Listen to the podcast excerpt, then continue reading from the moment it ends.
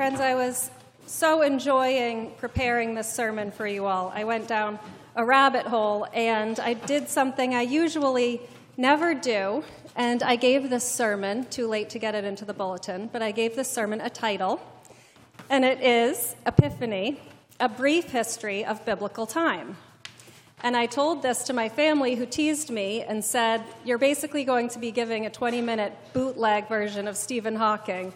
And I have no background as a physicist, but I went down this uh, rabbit hole of researching time, and in particular, biblical time, and I want to share some thoughts with you. You could say that the Bible has a fixation with time. I think approaching 1,000 passages in the Bible begin with something like, in those days, or at that time, or the very emphatic combination, in those days and at that time. Occasionally, this is left open ended, much like we might say, once upon a time.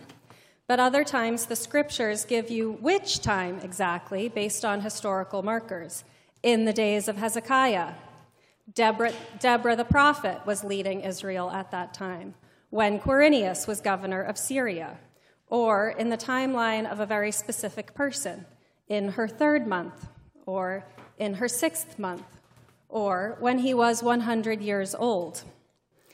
Biblical time has two main types based on Greek words chronos, from which we get chronological time, and kairos, the right time, often the time God has decided that the situation is ripe and ready for something important to happen. So we have time as it marches on, and time as God breaks in and disrupts the march of time for a new purpose. Essentially, Chronos is something you can count, but Kairos shows up always as a surprise, based on a timetable only God can see. But God also wants us to see and understand God's perfect time as well. So even before people were formed out of the dust, Genesis tells us about the importance of these markers of time. And God said, Let there be lights in the vault of the sky to separate the day from the night, and let them serve as signs to mark sacred times and days and years. And it was so. God made two great lights the greater light to govern the day, and the lesser night to govern the night. He also made the stars. God set them in the vault of the sky. And God saw that it was good, and there was evening, and there was morning, the fourth day. From the beginning, God had ordained that stars would mark sacred times for wise ones who would know what they meant. Wisdom herself, to help us understand, was also there from the very beginning. We hear these words The Lord brought me forth, for, for, forth as the first of his works, says the wisdom woman. Before his deeds of old, I was formed long ages ago at the very beginning when the world came to be. She says, I was there when he set the heavens in place, when he marked out the horizon on the face of the deep. Wisdom woman herself was there beside God from the very beginning to help us understand. We also hear the echo of the beginning from the beginning of Genesis. In the beginning, the earth was a formless void, and the Spirit hovered over the face of the deep. And in the Gospel of John, the story is retold. In the beginning was the Word, and the Word was with God, and the Word was God, that Jesus also was present in the beginning. So time has a clear beginning, and throughout the prophets, we find out that time also has a current state and a future. The prophets have the job of both reminding the people of the promised future and reminding them how they need to live in the right ways in this present time so that they will go into that future of hope that God has invited them into. Our story today, I think, if we hear it again, is also about time Chronos and Kairos. So let's, at the beginning of a new year, listen to this ancient scripture about the wise ones and hear it anew, not only as the story of Epiphany, which the children just helped us tell, but as a story about God's time. From the Gospel of Matthew. In the time of King Herod, after Jesus was born in Bethlehem of Judea, wise men came from the east to Jerusalem asking, Where is the child who has been born King of the Jews? For we observed his star at its rising, and we have come to pay him homage. When King Herod heard this, he was frightened, and all Jerusalem with him. And calling together all the chief priests and scribes of the people, he inquired of them where the Messiah was to be born. They told him, In Bethlehem of Judah, for so it has been written by the prophet, And you, Bethlehem, in the land of Judah, are by no means the least of the rulers of Judah. For from you shall come a ruler who is to shepherd my people Israel. Then Herod secretly called for the wise men and learned from them the exact time the star had appeared. Then he sent them to Bethlehem, saying, Go and search diligently for the child, and when you have found him, bring me word, so that I also may go and pay him homage. When they heard the king, they set out, and there ahead of them went the star that they had seen at its rising, until it stopped over the place where the child was. When they saw that the star had stopped, they were overwhelmed with joy. On entering the house, they saw the child with Mary, his mother, and they knelt down and worshiped him. Then, opening their treasure chests, they offered him gifts of gold and frankincense and myrrh. And having been warned in a dream not to return to Herod, they left for their own country by another road. Do you hear the importance of time in this story? If you were given a paper and pencil and asked to draw a picture of time, what would it look like? I think almost all of us would draw a straight line. It might have some hash marks on it, and you could put certain dates on it. You could plot the passage of time, chronos. It is a good tool we can use to put things in order. My children's first kindergarten assignment was to make the timeline of their short lives, five years long, with pictures to go along with their hash marks a picture of their infancy, some in their toddlerhood, and then, of course, the wise age of five. And they could fold up that piece of paper but unfold it and have a timeline. Time passes in a straight line, we like to imagine. And I'm sure you can think back to high school or college days studying history. It's a very effective tool for knowing which things came in what order. But what if our idea is a myth that doesn't come close to depicting time at all? What if it distorts the way we understand God's created cosmos and the passage of time? And what if the planets and stars in the sky that our Creator has given us for measuring and understanding time have given us a clue? Something that ancient people and most non Western people still follow today. What if time, rather than resembling a yardstick, resembles something more like a circle? You might have heard of the Wheel of Time, or you might be familiar with the Aztec sun circle, which is an ancient calendar. And what if this cyclical time, which of course follows sunrise and sunset, or seasonally, year after year, and certainly we see that time in many ways does repeat itself, but we never end up back in the same place. It does not return to where it began. So, what if it's more appropriate to understand time as something like do you know somebody with beautiful ringlets? something like a curl, or like a corkscrew that spirals and spirals, spinning and spinning. Or the scientific term is something like a vortex, like a whirlpool, something that spins in a circle but is always either cycling up or cycling on.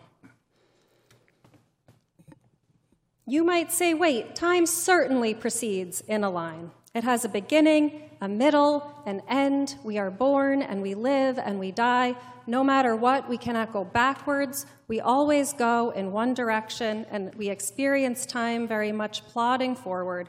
But I think it's possible that this is only a half truth. And I think the reason we need to question it today is I think it makes it harder for us to live as people of faith.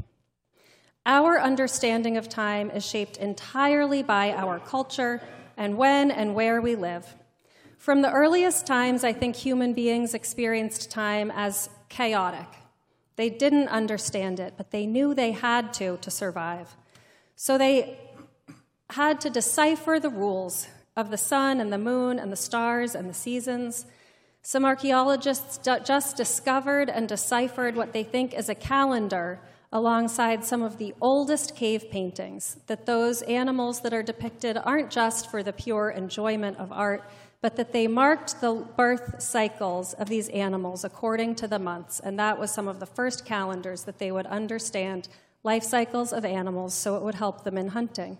And they had to understand when was the right time for planting and the right time for harvesting so that they could survive. So, for millennia, time was a circle until we came up with this understanding that it might be more measurable like that in a straight line. And I think that this was something of a very modern invention following the Industrial Revolution.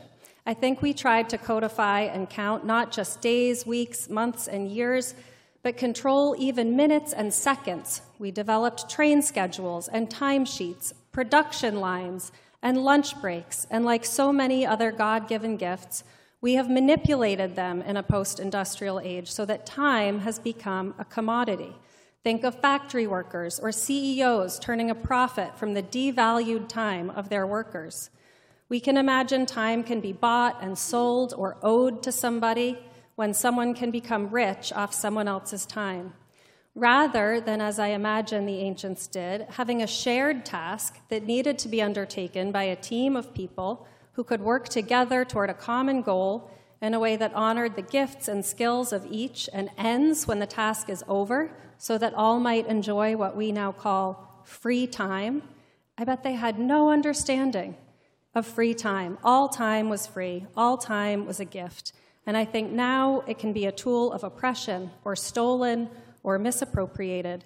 These ideas of time only began to be shaped and understood in this way in Europe in the Renaissance and changed again during the Industrial Revolution and can be continually distorted, driving a wedge between rich and poor. So I think as people who care about justice, we have to stop and ask ourselves did we get it all wrong? What shape should time take in our own imagination? Can we liberate ourselves from time as a yardstick and a commodity so that we can live in the way God calls us to live, to transition from only a chronos centered time to kairos, when God can break in. So, again, back to the stars on this Epiphany Sunday, remembering the wise ones following the stars. People ask how fast the Earth or anything might be moving, and they have to ask this is from the Scientific American how fast something is moving is incomplete unless you ask compared to what. So we might think about one day as a full rotation of the Earth on its axis, or one year, happy 2023, by the way, as one full rotation of the Earth around the Sun. But it doesn't work this way. It doesn't just spin on this one plane. You have to consider the movement of the Earth's surface, the Scientific American tells us, with respect to the planet's center, but then also has the whole Earth spins around the sun, and the whole sun is spinning so rapidly around throughout the galaxy.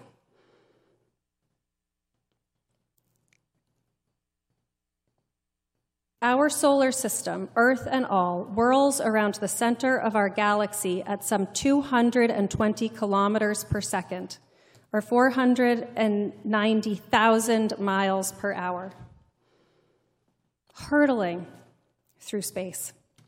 So when we think about the movement, the sun is like a comet dragging planets in its wake as they orbit like this endless spiral I was describing, all of it hurtling, flying through space, circles upon circles upon circles.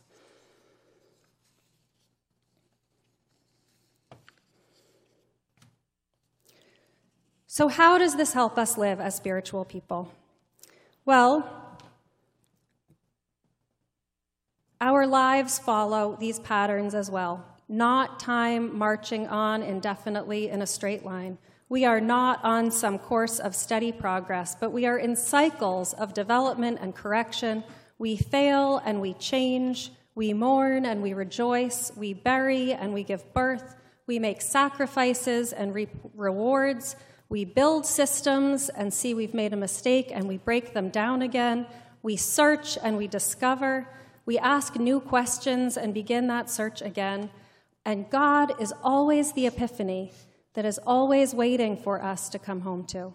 God is always ready for us to have that moment of encounter, just as the wise ones followed that star.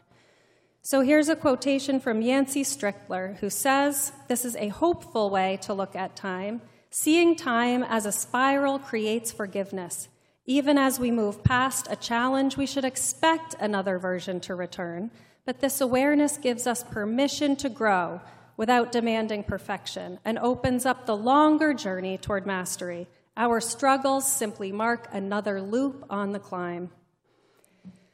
And I'm reminded of how the Reverend Dr. Martin Luther King famously told us the moral arc of the universe is long, but it bends toward justice. Progress is not an ultimate destination.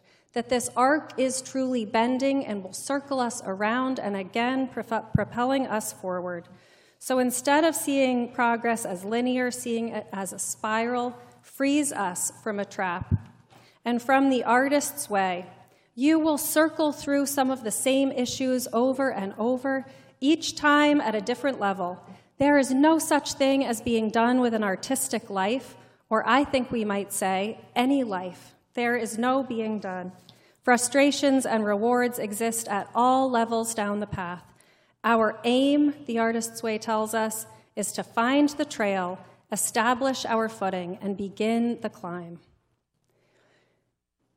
Anyone who has moved through something painful knows it does not progress sometimes the, along the myths we are told or that we tell ourselves. Have you heard of the stages of grief, denial, anger, bargaining, depression, and acceptance?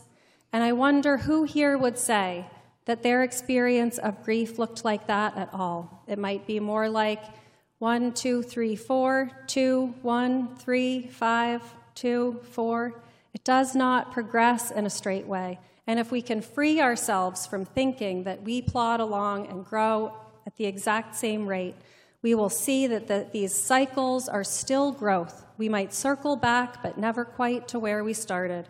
We are still moving forward along the spiral God calls us forward into. And as people of faith, one more level to stitch onto this, and again, I am so far out of my depth here. But time does not function only in this linear way, even if it is a spiral. A spiral doesn't fully capture how physicists would, under, would explain time. It is more like a fabric. Surely you all know the expression, a wrinkle in time. And I think most of you are familiar with the concept of space time. I believe that God functions on this wider plane of space and time as a fabric and invites us again and again throughout a Christian life to understand it in that way. I think when we come to the communion table, we are invited to be in communion with people beyond every time and every place. Do you remember us saying that? In communion with the saints in heaven, in communion with those all around the world for God, space and time do not separate us from one another. We are always knit and held together in God's eternity. There's an understanding in, in physics called eternalism that present is one moment, but both past and future still exist in such a real way. Just as the children on Disciple Road are no longer in the same place as we are, but they still fully exist, and we are held together in God's love. Those who have gone before and those who come after still fully exist in God's reality. And in a life of faith, we are all held together, always held in God's love. So, friends, we are entering this journey of a new year. What will it bring? May we follow a star, but may we liberate ourselves from any myths about what our timeline might be. We are following a path with no map eyes fixed on that distant star, but seeking that inward understanding, following decisions made from God in a dream, just like the wise ones, continuing in our spiraling development, always returning and returning again, but never exactly to the same place, and always changed. Just as the Gospels tell us, the wise ones encountered Christ and went home. They went home changed by a different way. May we see that God's recreative, regenerative powers continue on day by day. And may we trust in the God who leads us forward. May we know the freedom of loving a God who begins anew. And the words from the prophet Isaiah, our other scripture reading for today Arise and shine, for your light has come. The light always continues to break upon us in a new way, just as it did in the beginning of creation. Arise and shine, your light has come, and the glory of the Lord has arisen upon you. Could it be that God chooses a new expression, just as of the very first moments of creation, out of the deepest night? It is time for you to begin again. Arise and shine, your light has come and the glory of God has arisen upon you. It is time to begin again. Amen.